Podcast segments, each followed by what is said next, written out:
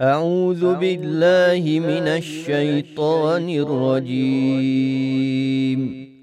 بسم الله الرحمن الرحيم. والفجر وليال عشر والشفع والوتر والليل إذا يسري. هل في ذلك قسم لذي حجر.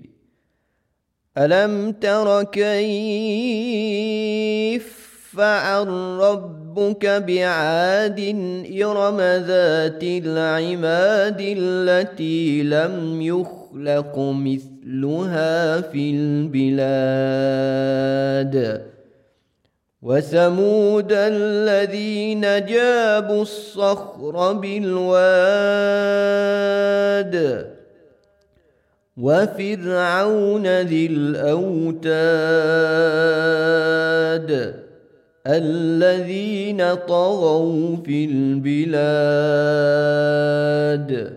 فأكثروا فيها الفساد فصب عليهم ربك سوط عذاب إن ربك لبالمرصاد.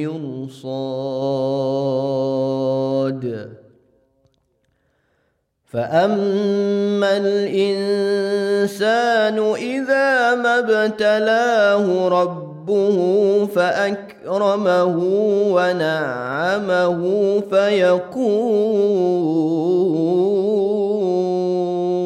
ربي أكرمني. وأما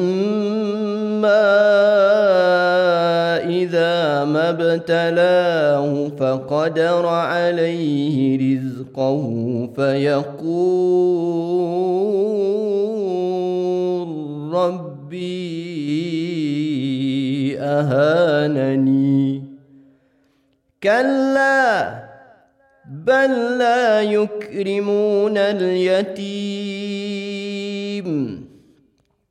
ولا يحضون على طعام المسكين ويأكلون التراث أكلا لما ويحبون المال حبا جما. كلا إذا دكت الأرض دكا دكا. وجاء ربك والملك صفا صفا. وجويء يومئذ بجهنم. يومئذ يتذكر الإنسان وأنى له الذكرى. يقول يا ليتني قدمت لحياتي فيومئذ لا يعذب عذابه أحد ولا يوثق وثاقه أحد. يا أيتها النفس المطمئنة ارجعي إلى ربك راضية مرضية. فادخلي في عبادي وادخلي جنتي. صدق الله العظيم. بسم الله والحمد لله والصلاة والسلام على رسول الله وعلى آله وصحبه ومن والاه وبعد السلام عليكم ورحمة الله تعالى وبركاته وعليكم السلام ورحمة الله وبركاته مولانا سليم Gaibi, my dear honorable teacher, wa sahlan wa marhaban bikum. Jazakumullah khairan uh, once again for gracing us with your presence and for the uh, knowledge that Maulana has been sharing with us. Alhamdulillah. Um, this is our final session for the 40 hadith by the Ahlul Bayt. Is that correct, Maulana? Yes, um, looking forward to it. We're finishing our session today of the reading of the 40 hadith, inshallah. Can we just uh, lift? There we Yes. go. There we go. Bismillah. جزاكم الله خيرا. Um, طيب إن شاء الله. So uh, the 40 hadith by the أهل البيت مولانا فليتفضل مشكورا. بسم الله الرحمن الرحيم. الحمد لله رب العالمين والصلاة والسلام على أشرف المرسلين سيدنا وحبيبنا وسندنا محمد وعلى آله وصحبه أجمعين. وبه إلى علي كرم الله وجهه أن رسول الله صلى الله عليه وسلم قال حبك الشيء يعمي ويصم This is hadith number 26. I think we missed it out in the last session. I don't know how we overlooked it in our uh, It's reading probably of just the- because of the pairing of the one with the Yeah. other and so on. Bismillah. So, the hadith number 26 Your love for a thing can blind and deafen you. So, the commentary one's love for something or someone blinds one to his or her faults and shortcomings. It also prevents one from hearing anything negative about him or her or any advice regarding them. Okay, so here we can understand the statement love is blind. Allahu Akbar. And uh, you know, obviously, we're not talking about the the lukewarm love here, No. right? We're talking about intense love, which borders or goes into, uh, you know, uh, fanaticism and Mm. extremism and so on. And uh, I think it's pretty simple to understand this when it comes to individuals, but um, it also applies when we love um, an idea No. excessively, when we love a fraternity excessively, uh, and so on and so on. You know, uh, for example, and I think it's pretty common amongst us actually. Um, somebody who is in a fraternity, uh, his love and his passion and his fanaticism for that fraternity is uh, to the point that uh, this is the ultimate institution of fraternity and nothing Mm. about that institution and fraternity can be wrong, No. you know, or incorrect. There's no shortcomings whatsoever. Mm. And, uh, you know, in usul, you know that uh, we always learn that the Sharia, ultimate, ultimately, the, the lawgiver is always Allah, you know. When it comes to His Sharia, we always trying to understand what does Allah want, you know. What laws and commands and prohibitions has Allah laid down Mm. and in accordance to that we act uh, when you become fanatical or your extreme love for an institution or a fraternity what happens what tends to happen sometimes is that the sharia says one thing and then you have this fraternity the leader of the fraternity or whatever the case may be saying something which is in contrast or opposition to sh- to Sharia, Mm. but because of your your extreme love for this fraternity, for this individual, and you know usually we ascribe to these individuals uh, many virtues. Mm. You know, how can this person be wrong?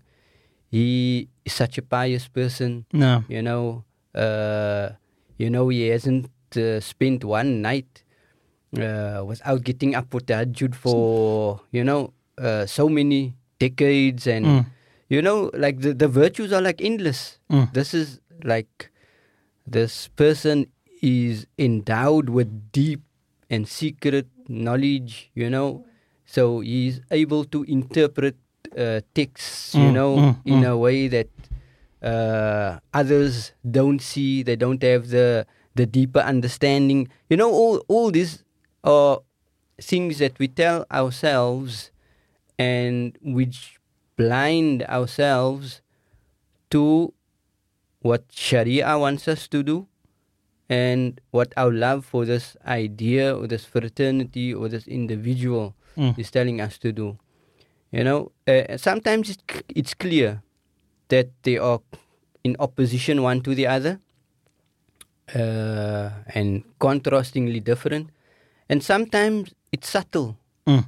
You know, the the fraternity or the individual or the idea um, is that uh, 98% of the ummah is saying this, but this is my stance, or this is our stance. Mm. And you know, our stance is the stance. Mm. It's the only stance. It's the correct stance. Mm. So 98% of the ummah don't understand, whereas our 2%, we are the only one. Uh, You understand? So what this hadith says to me is that uh, when you love somebody or something, some idea, uh, some fraternity, then love them with moderation. You No. know that love cannot cloud your mental facul- faculties, your uh, your your logic and your thinking, because Allah gave you your your brain and your akal Mm. to use Mm.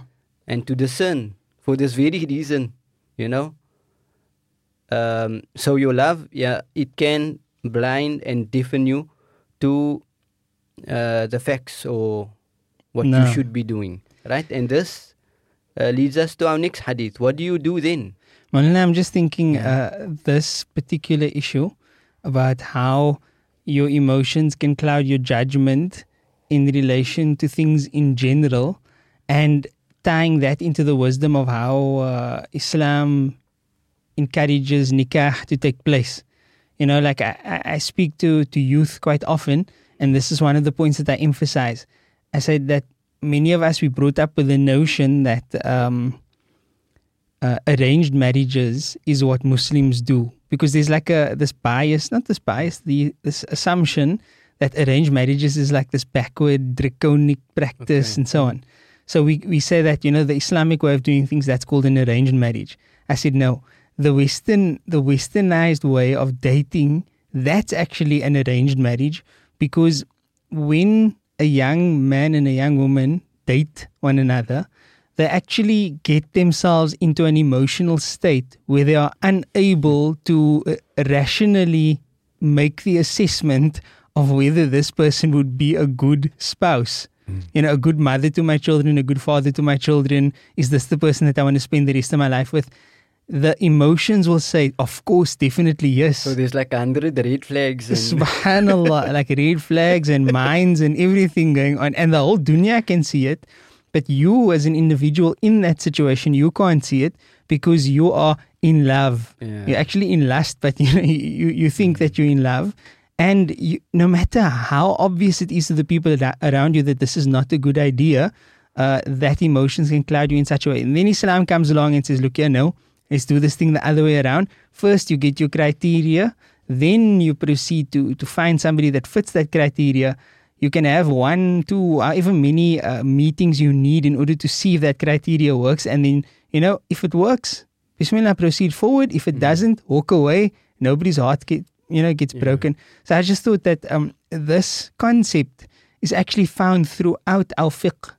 This concept of, uh, you know, not allowing somebody whose emotions are potentially clouding their judgment to rely on the emotions at that time, but rather give them a different facility that they could use as a furqan, as a criteria. I just think that's a, a- it's a brilliant aspect of the Sharia that we don't often see because we look at it almost as it's oppressive or it's you know it's it's kind of uh, uh, um, backward, but it's it's much more.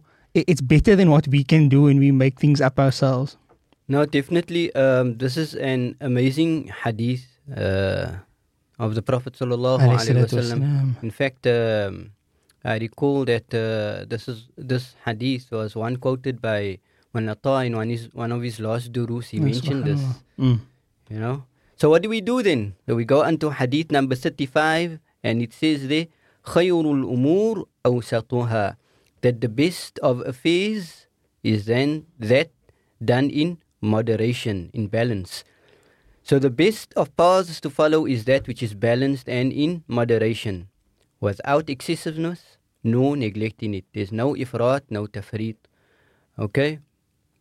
And this uh, this idea of moderation and balance in our lives, it's with regards to all aspects of our lives. You know, um, uh, working, the time we spend with our family, uh, our eating, our drinking, and you know, uh, even balance when it comes to ibadah. Uh, and you know that uh, as Muslims, we know that uh, وَمَا خَلَقُتُ الْجِنَّ وَالْإِنسَ إِلَّا لِيَعْبُدُونِي Aywa. That our very purpose of being created by Allah is to worship Him. But even in ibadah, in worship of Allah, there is moderation Mm. and balance that uh, should be kept. Um, and the most famous, uh, uh, you know, when it comes to this or giving clarity to this, the f- most famous uh, uh, kissa or, or story is the, the companions of the Prophet sallallahu alaihi wasallam that uh, uh, they vowed some of them. In fact, there's uh, three three of them. The one vowed that uh, I would fast for the rest of my life. I'm going Mm. to fast, and the other one he said that uh, for the rest of my life, every night I'm going to uh, spend my night in the worship uh, of Allah. And another companion he said that uh, uh, I will not marry mm. you know, because obviously that's going to now deter him and uh, probably divert his attention mm-hmm. from uh, ibadah. No. And when the Prophet sallallahu alaihi wasallam, when he when he heard about this, then uh, he, he called him, and he said to them, "Wallahi, inni la akhshakum lillahi wa atqakum." That I am the most fearful of Allah and the most conscious of Allah out of all of you. Mm. But lakinni أصوم وأفطر وأصلي وأرقد وأتزوج النساء you know but uh, there are, are times when I fast and there's times when I don't fast Mm. there's times when I spend the night in ibadah and there's times when I sleep and I marry woman فمن رغب عن سنتي فليس مني so Mm. whoever diverts from sunnah from my sunnah is not from amongst me and I mean there's, there are many examples of this that we can give from the lives of the companions radiallahu ta'ala anhum Mm. uh, another example that comes to mind is uh, Abdullah ibn Amr ibn al-As radiallahu anh. Uh, so he was, he recited Quran in abundance Mm. uh, to the extent that he neglected his family. And, you know, they came to complain to the Prophet sallallahu alaihi wasallam that, uh, you know, he's reciting, he's continuously uh, involved in uh, reciting Quran and Ibadah, that uh, he neglects us, you Mm. know. And uh, the Prophet sallallahu alaihi wasallam obviously called him and spoke to him and uh, uh, told him that uh, recite the Quran once a month. And he says that I have the ability to do more. Mm. You know, once a month is like too long to Mm. complete one khatam of the Quran. Then there are vari- variations of the ahadith in 20 days. I said, no, I can complete it still. 20 days is too long. Then it was two weeks.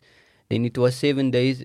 And eventually three days. You know, Mm. okay, do not complete uh, a khatam of the Quran in less than three days. No. You know? Just a Mm. quick question on that, Malna. Is the is the recommendation? I know there's. Uh, I mean, it's not like a set in stone type of thing, but I, if I recall correctly, the recommendation is still thirty days. Or is it ten? No, sorry. The recommendation for maximum, the maximum amount of reading, is that still three days or is it ten days? Okay, so the, the best explanation I can give you is what uh, Imam Nawawi rahimahullah Rahimahullah mentions in uh, At-Tibyan fi adabi hamalati al-Quran. So he says this is going to differ from person, Person to, to person, person, because yeah. everyone is different. Mm. Everyone has different strengths and uh, you know even when it comes to ibadah uh, some people have the ability and capacity to perform a lot of ibadah, whereas others do not have that capacity. Mm. You know, so those who have the ability to finish the Quran, um, let's say in a week or in three days, yes, by all means, No. you know. And those who do not have the ability, then one month. Mm. If one month is also too much, in two months, Mm, you know, mm. it all depends on the individual and what he can manage. But uh, based on his, uh, to the extent that uh, he doesn't become deterred by this, it mustn't be uh, laborious Ayo. and tedious to the extent that he dislikes doing it. Yeah, once he starts checking how much further must I still go, then it's like too long. and not that uh, when he does it, he does it unmindfully Mm. and makes mistakes in, in what he is doing. You know? No, no. So And I've uh, also, I've also, if I recall correctly, uh, I've seen the recommendation that one should read uh, at least, like the minimum again, is uh, two khatams for the year, one in Ramadan and one for the rest of the year. Uh, is is this also like a standard recommendation? I don't know. I think it's just going to differ from person to person. Mm. Uh, I recall that um, uh, Shu'bah, one of the i- imams, uh, the rawis of uh, the Qira'ah of Asim, uh, rahimahumullah, I mean, um, he became very sick, and uh, for there was a, a long period of time that he could not read, and uh, then when he became better, then he, you know, like whether it was months or years or whatever, I can't recall the exact period, and he recited the Quran, and it is it is as if water was flowing again from his mm, lips, you know. subhanallah. So uh, yeah, it's going to differ from Mm. person to person, طيب. you know. But that would be, I think, uh, the minimum. Mm. Uh, read a khatam for the year, and then one in Ramadan. Mm. Again, if you can manage that. نعم. So uh, خير الأمور أو أوسطها, and uh, you know there are many ahadith that we can um, mention and relate uh, regarding um, balance and moderation. Uh, one that I have also um, noted here uh, is the Prophet sallallahu alaihi wasallam when he says, "Halak al mutanatti'un," right? Those who are extreme and exaggerate with regards to their speech and their actions and so on, they will be ruined. Mm. You know. Um, so again, uh, not only in our ibadah, but everything we say, if it's unnatural, you know, then the Prophet sallallahu Yes, alaihi wasallam says that will be ruined. Mm. And these are, there are other hadiths as well. And in one, the Prophet sallallahu alaihi wasallam talks about uh, Christianity and this the this idea of uh, monasticism. Mm. You know, where you seclude yourself uh, to worship Allah. You know, he says, وَرَهْبَانِيَّةً ابْتَدَعُوهَا Mm. وَرَهْبَانِيَّة This is something they invented. مَا كَتَبْنَاهَا عَلَيْهُمْ That we didn't prescribe this or make this compulsory upon them. In fact, if you if you read uh, our hadith legacy, you know, and what Allah wants from us is Allah wants us to become productive um, individuals in our community. Mm. He wants us to interact and be a benefit for others around us. Mm. You know, instead of this uh, idea of becoming a recluse or you Mm. know um, just sitting on a musala uh, and m- making zikr and reciting. That is not what Allah wants Mm. from Mm. us. You know, in spite of us being created just to worship Allah. No. You know. So khairul umur awsatuha. The best of uh, affairs is that done in moderation. So coming back to hadith number 26, uh, it says here your love for something can blind you and deafen you. I remember uh, I mentioned this in one of uh, my classes, um, and one of the students says, "Well, Munla, that uh, height can do the same thing." Mm. You know, obviously there's the opposite eff- effect.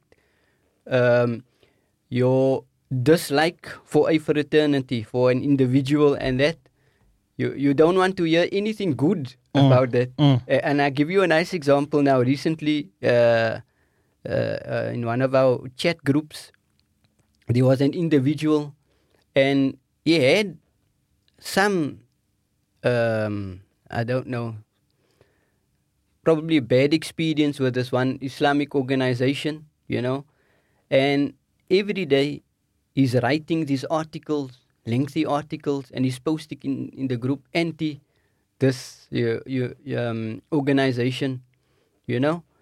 Um, so your your dislike for an individual and for a fraternity, it can also blind you to see the khair and the goodness in that fraternity. Mm. You know, it comes down to what, what you mentioned, Mona, that your emotions should not cloud your your your your thinking and your uh, mental Mm. faculties. Mm. You know, and you know something that that should be probably mentioned here is you know when you become emotional emotional. I'm thinking of Mana Ibrahim.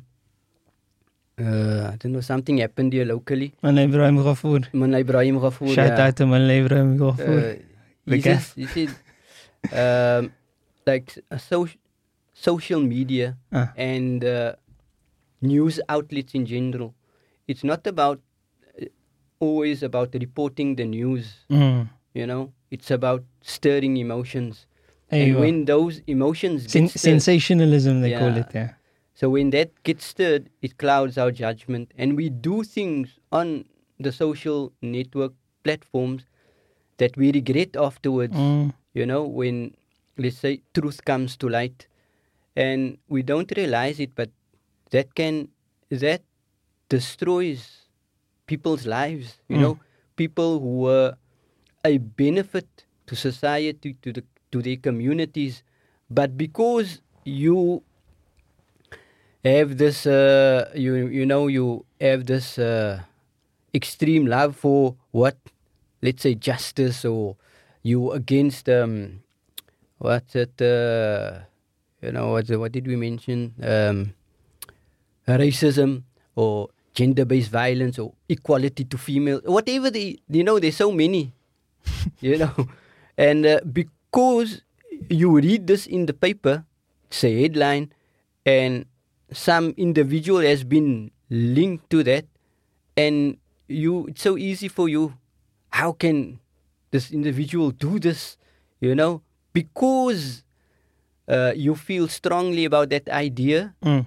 you know you you tweet or you you know you put in your your opinion or things like that. And you know uh, we should be very careful about that you know. Yeah. do not let the the social media the news outlets you know when it comes to our our love for even ideas you know and and so on whatever. And we all we all are passionate regarding certain ideas Mm. whether it's racism gender based violence whatever the case may be you understand Or anti-vaccine. yeah, Yeah, e- salam. even there You know, like I've seen, I've seen recently uh, a phenomenon like this information bias type of thing that we, you know that we're basically speaking about. The moment now, social media makes it worse because the moment you like something or you into something, then you become very aware of the existence of that thing around you. It's like uh, the person who buys a new car. Hmm. So you buy this new car. It's like a strange car for you. You've never seen this car on the road before. The day you buy the car, you start seeing that car everywhere. But the reality is, it was always there. Yeah. You were just blind to it. Now you've become aware, acutely aware of it. So you you you tuned in to see that particular thing. So now, with with the advent of social media and the so-called algorithm, where AI tracks what you look at, what you speak about, what you search for, what you read about. And then based on that, ads get pushed to you and videos get recommended to you and so on. Now, while that is potentially uh, harmless, it's also uh, potentially harmful because of this information bias thing. So now you have a person who's not really information literate. They don't really know how to sift through haq from batil and uh, authentic and reliable from unreliable. They, they've got no training in that whatsoever. They start watching YouTube videos about, say, anti vaccine stuff. For the next foreseeable future, they will receive updates and notifications and they'll get fed with this type of thing. Mm. So once you get into a particular thing in the world we're living in today, it's so easy to get drowned in that thing because that concept ties in with our own internal uh, processes of of um, what's this thing called dopamine, our dopamine system, the reward system. So every time you get something, you get a video, you get a post, it's a it's a hit of dopamine. So you Mm. feel liquor about it. So now you want another one and another one, until eventually you become ridiculous in in your in your uh in your yamiluna ilayhi type of Mm. thing. You become in your inclination, you become ridiculously inclined, and everything is now related to that. Despite how mad it seems, because it ties in with the story you've told yourself. Mm. And it fits well with that picture. So you just push that agenda all the time. Now you start seeing stuff that's that's never been there before. And the clouds in the sky is is is uh, gases that has been placed there, and Allah. your, your life revolves around that. Yeah. And you know, like uh, I gave examples of um, probably the local scene here in South Africa, Mm. but uh, what Monla mentioned, uh, presidential elections in countries have been rigged just Mm. based on that. Absolutely. you know, Just this hyping your your emotions and uh, you know uh, inciting individuals who they should uh, elect for uh, for No. presidency and things like that. I mean, if you can do that, Mm.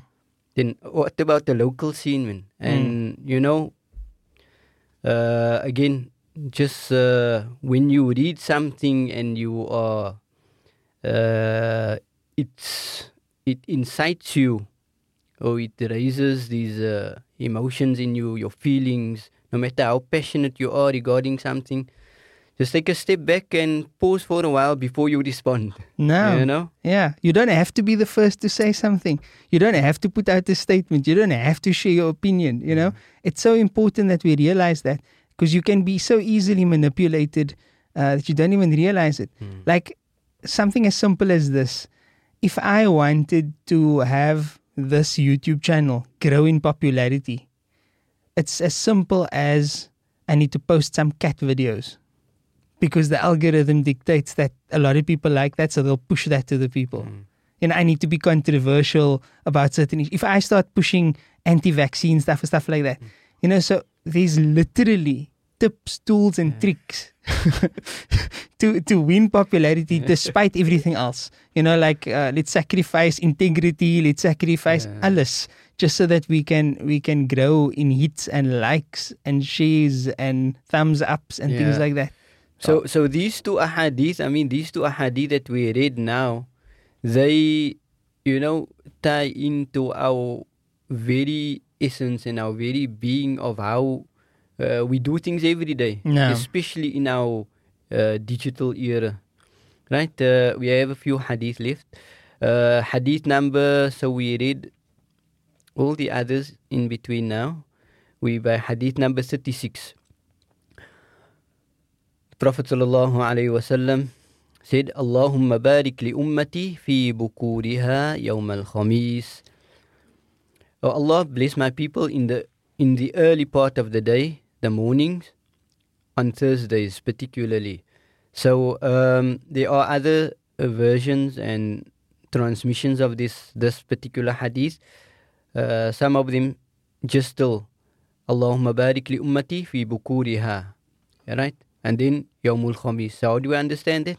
Generally, the Prophet wasallam made dua that Allah place barakah in the mornings for his ummah generally, and then obviously more so on a Thursday morning. This is a prayer made by the Prophet wasallam for his ummah that Allah blesses their efforts in the early mornings, particularly on Thursdays. I just want to mention something here. Uh, this hadith might sound very simple, but there are so many self-help books that uh, preach the same thing. Mm. That getting up early in the in the morning, you know, when it comes from, uh, when it comes to uh, how do you conduct your your daily life, to how do you become a successful entrepreneur, how do you become rich, all of them they have one common thread running to through them, and that is getting up early in the morning Mm. you know. And I just brought one book. I grabbed it off my uh, my shelf. I read it uh, recently, last year sometime, by Robin Sharma, the monk who sold his Ferrari. Right. Uh, so in this book, uh, it's a fiction story uh, about his life. Uh, but in the story, even though it's fiction, uh, he gives you advices about how you should um, get maximum Mm. or How to derive optimize your life. uh. yes, Mm. basically. So you know, I, I don't want to um, spend too much detail on the book, but what happens is that this very successful lawyer, right? Uh, I mean, uh, successful. He has enough uh, money to live for the rest of his life, property, boats, planes Mm. whatever he has it, you know, and then uh, he almost dies and he decides, no, he, c- he cannot continue living, you know, in spite of having everything at his disposal, life was just not fulfilling for him. Mm. He then sets off to India and he looks for these, um, what, illuminated or enlightened sages. Mm. Yogis. In, yeah, in the Himalayan mountains, you know. And uh, he eventually finds them. He goes there and he searches searches for them, Yeah. and obviously they're hidden away. And one of the things that he, he learns from from them is getting up early in the morning, Uh, you know, and uh, you know the, this person he had to. If you think about it, he had to uh, give up his job, go to India, you know, search for months through the mountains for these enlightened uh, sages to get this piece of information, which is repeated in numerous books. uh, You know, when it comes to businesses, just how to uh, optimize your life, like you said, uh, and so on. And here the Prophet sallallahu alaihi wasallam is telling us the same thing. Mm. You know, so sometimes, you know what happens is, uh, and I mentioned it to you before we started the class, that uh, we read something by these uh, these uh, Western scholars Mm, or gurus. academia, and you know people who Mm. have, let's say, experienced life Mm. you know, and they tell us these things, and wow, this is amazing. Mm. You know, in, in fact, uh, Robin Sharma has another book, The 5 a.m. Club, Mm. Mm. you know, uh, just on this one concept or idea of getting up early because the pro- the productivity level in the morning, you'll get so much done in the morning period that you won't get done for the rest of the day, you know, in the afternoon and the evenings and, and so on Mm. you know. So um, yeah, I've. I've actually taken a lot of benefit from looking at this uh, new age kind of self help material and seeing the sunnah of the Prophet ﷺ in, in a whole different light. And you know, this uh, hikmah to dalatul mu'min, you know, so, so these wisdoms uh, are essentially almost like shuruhat of the sunnah of Rasulullah. Yes. It's like explaining the Prophet's sunnah. And, you know, for some people, uh, well, it's, it's rather unfortunate, but for some people, it will show you the value of the sunnah of Rasulullah. Mm.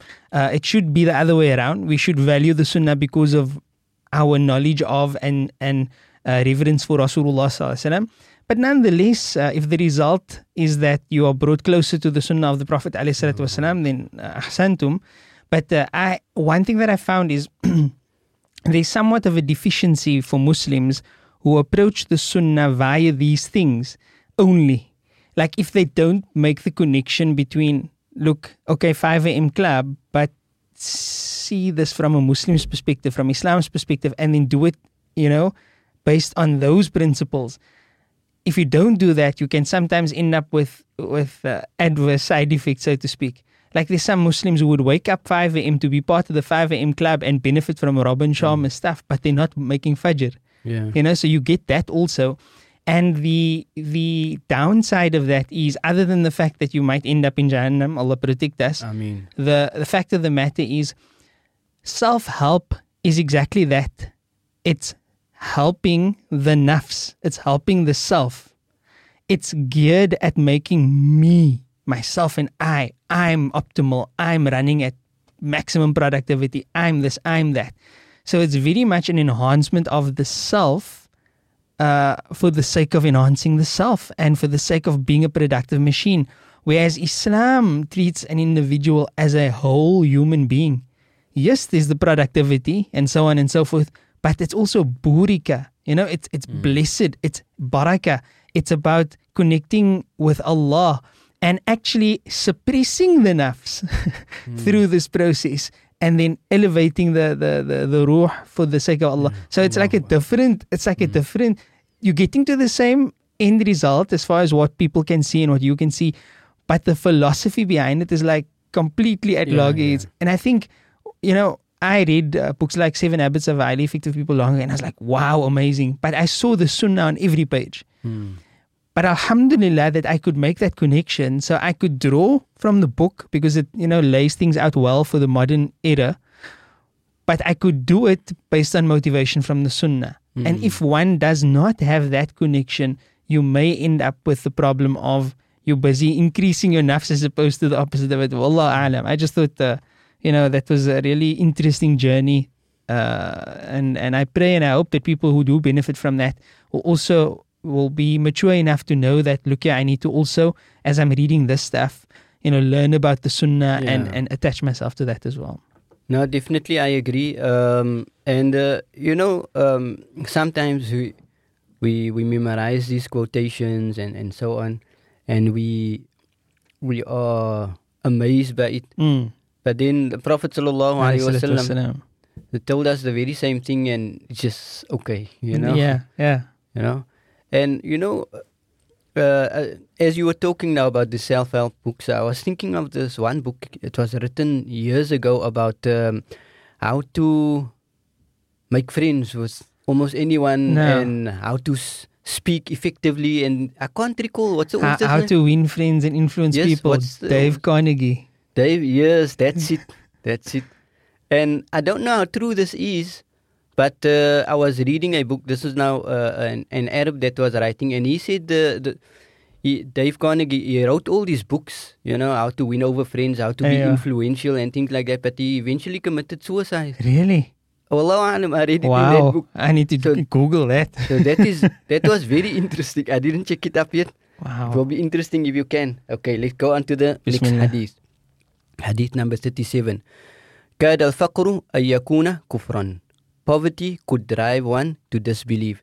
Desperation in poverty sometimes becomes the means of taking a person towards disbelief. And we ask Allah's protection I mean, that uh, it does not put us in this, this position.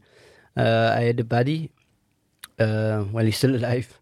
So uh, he works for one of these, um, uh, you know, these organizations, these relief organizations. mm, And uh, he told me, so he, so he travels extensively, or he used to. I don't know what's the situation like now. I mean, all over Africa and wherever else in the world, you know, where where help and assistance and aid is needed. And he said uh, to me, I will never forget.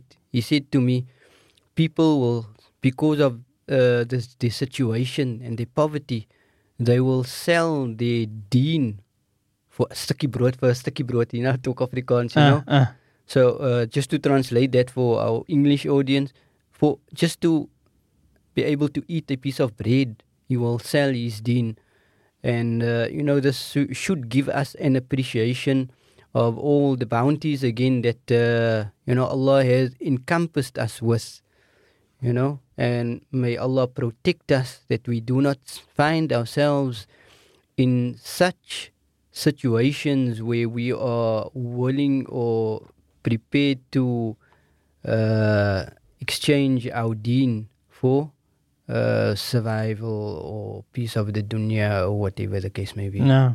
Yeah, you googled it. I Anything? did, yeah. It appears that he did not. It Is it? appears that he died of Hodgkinson's disease. Okay, okay. At least that's what his Wikipedia page says. Okay, no, that's good to know. Hodgkin's disease. Yeah. Okay, hadith number 38, and this is our last hadith.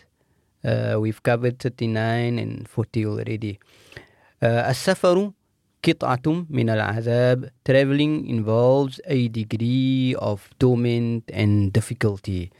Traveling entails hardships like danger, hunger, lack of rest, sleep, and so forth. Therefore, it is said to contain a degree of torment. Uh, you know, people usually uh, people who travel a lot. for those who do not travel, it always seems very nice. You know, uh, I know Mm. when when I go, fl- when I'm flying anywhere, then my wife is all, oh you like you jet setting off again. Uh, you uh, know, uh. you're going on a holiday Yeah, yeah. and things like that. But then I always think of this hadith. It's not because in your house you have everything at your disposal. You know, No. comfort when you're thirsty. You know, they are, you have things to drink. When you're hungry, you can make you whatever. You, you know, everything is just comfort, comfortable Uh. in your house. The moment you leave your house, you know, there's discomfort. There's No. a degree of discomfort because you no more have access to just relaxing in your favorite chair, in your lounge, or uh, with your family, or having, you know, food and drink, uh, at whatever you like, you No. know. So, in in that sense, traveling involves a degree. It is it is difficult and it is not nice. Mm. you know, uh, you you think you you're going, and for us when we travel, it's not. Um, we don't usually travel for for holiday. You know. Mm.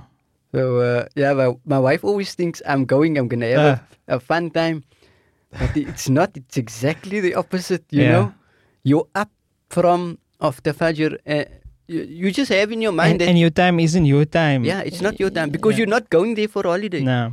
You're going there.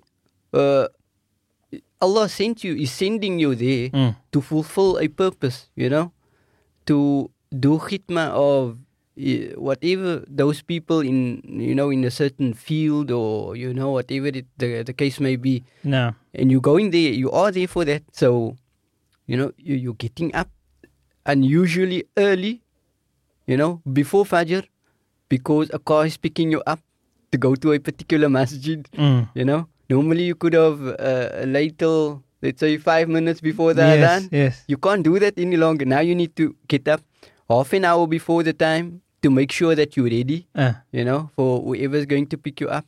And then it's going madrasa, madrasa, community to community, and you come back like 12 o'clock in the night. It's like Absolutely. normal, you know.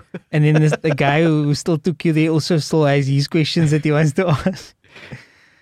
No, may Allah continue using us for the service of His deen. Ameen. But uh, the hadith, uh, traveling in general, the moment you leave your house, it in, it uh, involves uh, some degree of difficulty, right? So, uh, the last part, the ijaza for these 40 ahadith and the book. We have there on page 23 Ijazatul Musalsal bil Itratin Nabawiyya. I mentioned that the ta is incorrect. It should be with a ta. Right, so this is important. The hadith, the, the asani that I mentioned initially, those asani, they go through the uh, um, scholars who are of the progeny of the Prophet sallallahu alaihi wasallam. Uh, these links here, and I only mentioned two of them, they are links through which I have read these ahadith or I have heard them from my teachers.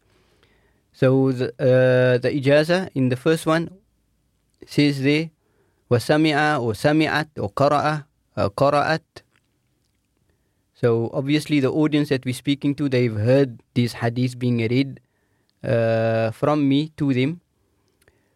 right uh, علي uh, المسلسل بالعترة النبوية ثم استجازني or استجازتني right it's just masculine and feminine Mhm. for those who do not know Arabic they have requested me to authorize them in these ahadith فأجزته or فأجزتها I have authorized them so who's them uh, I will clarify those who have been following this particular uh, program or sessions the ijaza is only for them uh, this is one of the those uh, current uh, or contemporary masail, you know, or else you will find somebody listening to the recording a year from now and you Mm. know Mm. think that it will apply to him a- as well. Right. You understand? So that is not the case. Uh, those who have been following this particular uh, cause, uh, the ijaza is for them specifically. وأقول I say أخبرنا به قراءة عليه وأنا أسمع. Again, these are technical terms in hadith. Uh, أخبرنا به قراءة عليه وأنا أسمع that I was listening and somebody else was reading these ahadith to my teacher المفتي محمد علي البوفالي قال أخبرنا به الشيخ المحدث محمد زكريا الكندهلوي And he again heard these, when he says أخبرنا به, he heard these ahadith being read to the muhaddith Muhammad Zakaria al-Kandihlawi and he relates it in the same manner from the muhaddith Shaykh Khalil Ahmad Saharanpuri and him from Shaykh Maulana Abdul Qayyum ibn Abdul Hayy al-Bunanawi from Shaykh Muhammad Ishaq al-Dihlawi from Shaykh Abdul Aziz ibn Ahmad al-Dihlawi and كوكب الديار الهندية أحمد بن عبد الرحيم الشهير بشاولي الله الدهلوي قال so he says this is in his book um, فضل المبين he mentions this شافاني أبو طاهر that uh, his teacher Abu Tahir related this to him and Abihi from his father from whose father Abu Tahir's father his father's name is Sheikh Ibrahim al-Kurdi right the ha there is for uh, sanad and alternate uh, sanad uh, chain of transmission وحدثني به you will notice that the wording here is different above there is أخبرنا here we have حدثني so what's the difference in حدثني it means that this teacher he uh, read the hadith to me personally uh, above you will notice also أخبرنا so it was in a group there was a group reading of this whereas um, my grasp of the hadith from this teacher was me and him alone Shaykhi, my teacher, Al-Muqri, the teacher of Quran, Al-Musnid, a giver of Asanid, Abdullah ibn Salih ibn Muhammad Al-Ubaid, قال, he says, أخبرني به شيخاية These ahadith, he grasped it from two of his mashayikh. Uh, one is Abdul Rahman ibn Abdullah Al-Mullah and Abdul Qadir ibn Karamatillah Al-Bukhari. قال, the two of them, they say, أخبرنا محدث الحرمين الشريفين عمر بن- آه، عمر حمدان المحرسي قال أخبرني به السيد أحمد بن إسماعيل البرزنجي he was of the also of the uh, link to the lineage of the Prophet sallallahu alaihi wasallam from his father Ismail al-Barzanji there's a famous the Barzanji family famous family uh, in Medina uh, they were the mufti of the Shafi'i madha- the Shafi'i madhab in Medina during uh, that time. And those of you who have uh, ijaza from Munataha, he also relates this 40 hadith.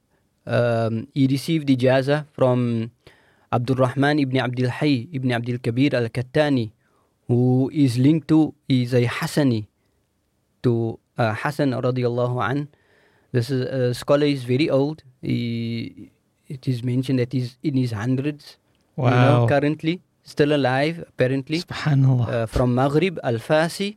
He's linked to uh, the family of Hassan radiallahu an. So uh, Munata received ijaza from him, and him obviously from his father. Uh, and his father uh, relates uh, from uh, Ahmad ibn Ismail al Barzanji. Yeah, right.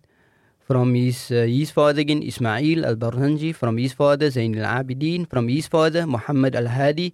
Obviously, because they all Sayyids, so we don't need to still say that uh, they Sayyids. If the son is transmitting from his father, from their uncle Sayyid Ja'far al Barzanji, Sahibi Mawlidin Nabawi. Right? He wrote the book on the Mawlid, all those riwayat. Uh, I don't know if that's the same one that we read here. We Yes, have we yes. have quite a few, no? No, yeah, but a- I mean the the one? popular one. That, Is that uh, the one? Okay. uh, for those that don't know, the walamma tamma, that, that the one that starts like that, yeah, that's Okay. the Barzanji Mawlid. So from his father, Sayyid Hassan, from his father, Sayyid Abdul Karim, from his father, Muhammad ibn Abdul Rasul al-Barzanji, from Mullah Ibrahim al-Qurani, uh, the same Mullah Ibrahim, the father of Abu Tahir al-Qurdi, the famous teacher of Shah Waliullah al-Dihlawi, and he relates from Zainul Abidin al-Tabari, and the sanad is exactly from here to the Prophet wasallam is exactly the same like we have at the beginning. Right? So the difference between these asanid and the ones initially, uh, the two at the beginning, they are via ijaza. These two uh, via sama. I heard the hadith uh, either being read to the teacher or the teacher read it to me personally right uh, then on page 25 the end of the ijaza. فهذه أربعون حديثا بسند واحد مسلسل. There's 40 hadith with one chain of transmission and this chain of transmission linked to the uh, prophetic lineage the family of the Prophet sallallahu alaihi wasallam رواتها هاشميون علويون Uh, they are descendants from the Hashimi and uh, the Alawi uh, lineage, except for in the sanad, as I mentioned uh, initially when we read it, uh, Abi uh, al-Harmi al-Makki and Siraj ibn Yasir al-Ansari. ورجال هذا السند ثقات عدول أمناء وأخيار the all the individuals obviously they say it so they are reliable trustworthy they are um, uh, have integrity and the choicest of uh, transmitters and individuals and scholars فهذه الأربعون قصيرة الألفاظ and kathiratul ma'ani. Even though these 40 ahadith, they are short, very short, but as we have seen, that the meaning incorporated in these ahadith are very vast and they apply to our everyday uh, life, as we have seen. Uh, one uh, last thing, uh, Imam Shatibi, uh, rahimahullah, he mentions there is advices in the book, but uh, this one thing comes to mind Imam Shatibi Yeah, oh, we're yeah. supposed to say Qabilna right now. you can I'm going to say it on behalf of all the people that's, Okay. that's been following uh, Qabilna means we, we accept the ijaza, which means we are officially authorized uh, from Mullah Salim to transmit these ahadith as well. So for those, I'm sure Mullah will also elaborate on this, but I mean, uh, for for a person who's not a student of Deen, that may sound like it's you know something intimidating, but you can literally read it from the book if you would like to pass this on to your children, your grandchildren, or your neighbors, etc. Uh, you're not a big alama now, you know, big scholar and passing fatwa, but you can also become part of those who transmit the legacy of Rasulullah. Yeah, so this is uh, uh, very important. It's good that uh, um, one mentioned that. Um, you know, ideally, uh, if you have a copy of the book, is to get the copy of the book to me so that I can sign it. I remember when I read to one of my teachers, uh, uh, Mustafa Al Warraqi, and uh, when it came to the finishing of my uh, whatever I was supposed to read to me, he gave me jaza. So he's he's saying to me, you know, on the on the phone, I'm going to give you ijaza now, right? Re- record this. So you know, and you know, I'm hopeless with a phone and things right, like that. right. So I I don't know how to tell the sheikh. I don't know how to record this. so he asked me, "Are you recording?" So I said, uh, "Yes, sheikh, I'm recording." And then he, you know, so, so he gave me ijaza. But the, the thing is, um, he told me I I must record it because if anyone disputes this ijaza in the future, then Ah. I have it Right. recorded. Right. You know, and this is something very important. You It's recorded now. people uh, make a lot of claims, and if you read back in history, you know there are very strange claims and things that happen when it came to ijaza Ah. and asanid. Ah. I mean, people would even forge Ah. ijazas, you know, scratch out names and insert their own names and things like that. So uh, if you can get me uh, your copy of the 40 hadith book so that I can sign it, that will be, you know, uh, if anyone in the future um, disputes that you attended these sessions and that you have ijaza from me, you know, it, it is uh, you have a signed ijazah No. from me. This is very important. Uh, what what I'd like to offer at this stage, Molina, I have to cut in, but I've got a few copies available. I'll get Molina to sign those copies, and if your copy is in a good enough condition, uh, inshallah, and, and you know you're unable to get the copy to Molina, you could also get it to uh, the Isnad Academy Studios, and we could uh, give you a signed copy in, in place of your unsigned copy. But it has to be, of course, in a good enough condition, or you'll have to purchase a second uh, a second copy of the book, inshallah. Okay, I think uh, we will end off uh, with that. Uh, the advices that I would like to give. Imam Shatibi in his Shatibiya, he gives advices, you know, um, for um, the reciter of the Quran. You know, various advices from Ahadith and uh, Quran and so on. And then he says afterwards, عليك بها ما عشت فيها منافسا وبيع نفسك الدنيا بأنفاسها العلا. He says that uh, عليك بها that ascribe upon yourself all this etiquette, everything that we have read in these 40 hadiths, try to uh, bring it into your lives, you know. Uh, we, I mean, throughout the course, we've repeatedly said that none of us are perfect, you know.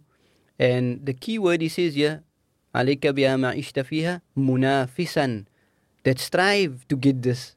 So there, there is much lacking in our lives, but throughout our lives, we must have this tanafus, this uh, working on ourselves to make us better versions of ourselves. Mm. You know, so these etiquette, you might not have all of them, even if it's one.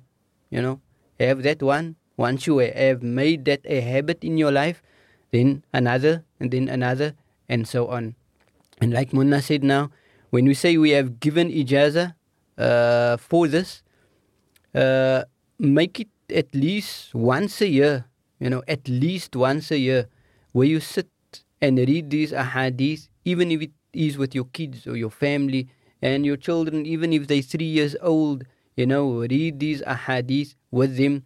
There are instances in our history where uh, scholars they took their children and their children is uh, three four years old you know just to sit in a gathering where hadith is being read so that it could be said that they made sama they Mm. heard these hadith so even if your your children are very young make uh, make it a habit that once a year at least once a year you're going to read these 40 hadiths with whoever you decide to read. You know get your your family together and just read the hadith. You know just read the book again. You don't need to have any elaborate um, uh, what commentary on it. Just read the hadith because that is all. Mm. the arabic if not if you can't manage the arabic at least the english you know Jazakumullah khairan, Ustad, and uh, may Allah bless and accept the efforts, grant us uh, sincerity, and make the words of Rasulullah sallallahu alaihi wasallam a means of light in our lives that guides us in our in our everyday and every action. Ameen ya Rabbil Alameen. Uh, some exciting stuff coming up with uh, at Tanzil Institute with Mullah Salim Gaibi and others, inshallah ta'ala. So do watch this space. Uh, but until then, uh, we love and, and leave you with salams. May Allah keep you all safe Ameen. and uh, healthy and strong. وصلى الله على سيدنا محمد سبحان الله وبحمده سبحانك اللهم وبحمدك نشهد أن لا إله إلا أنت نستغفرك ونتوب إليك السلام عليكم ورحمة الله وبركاته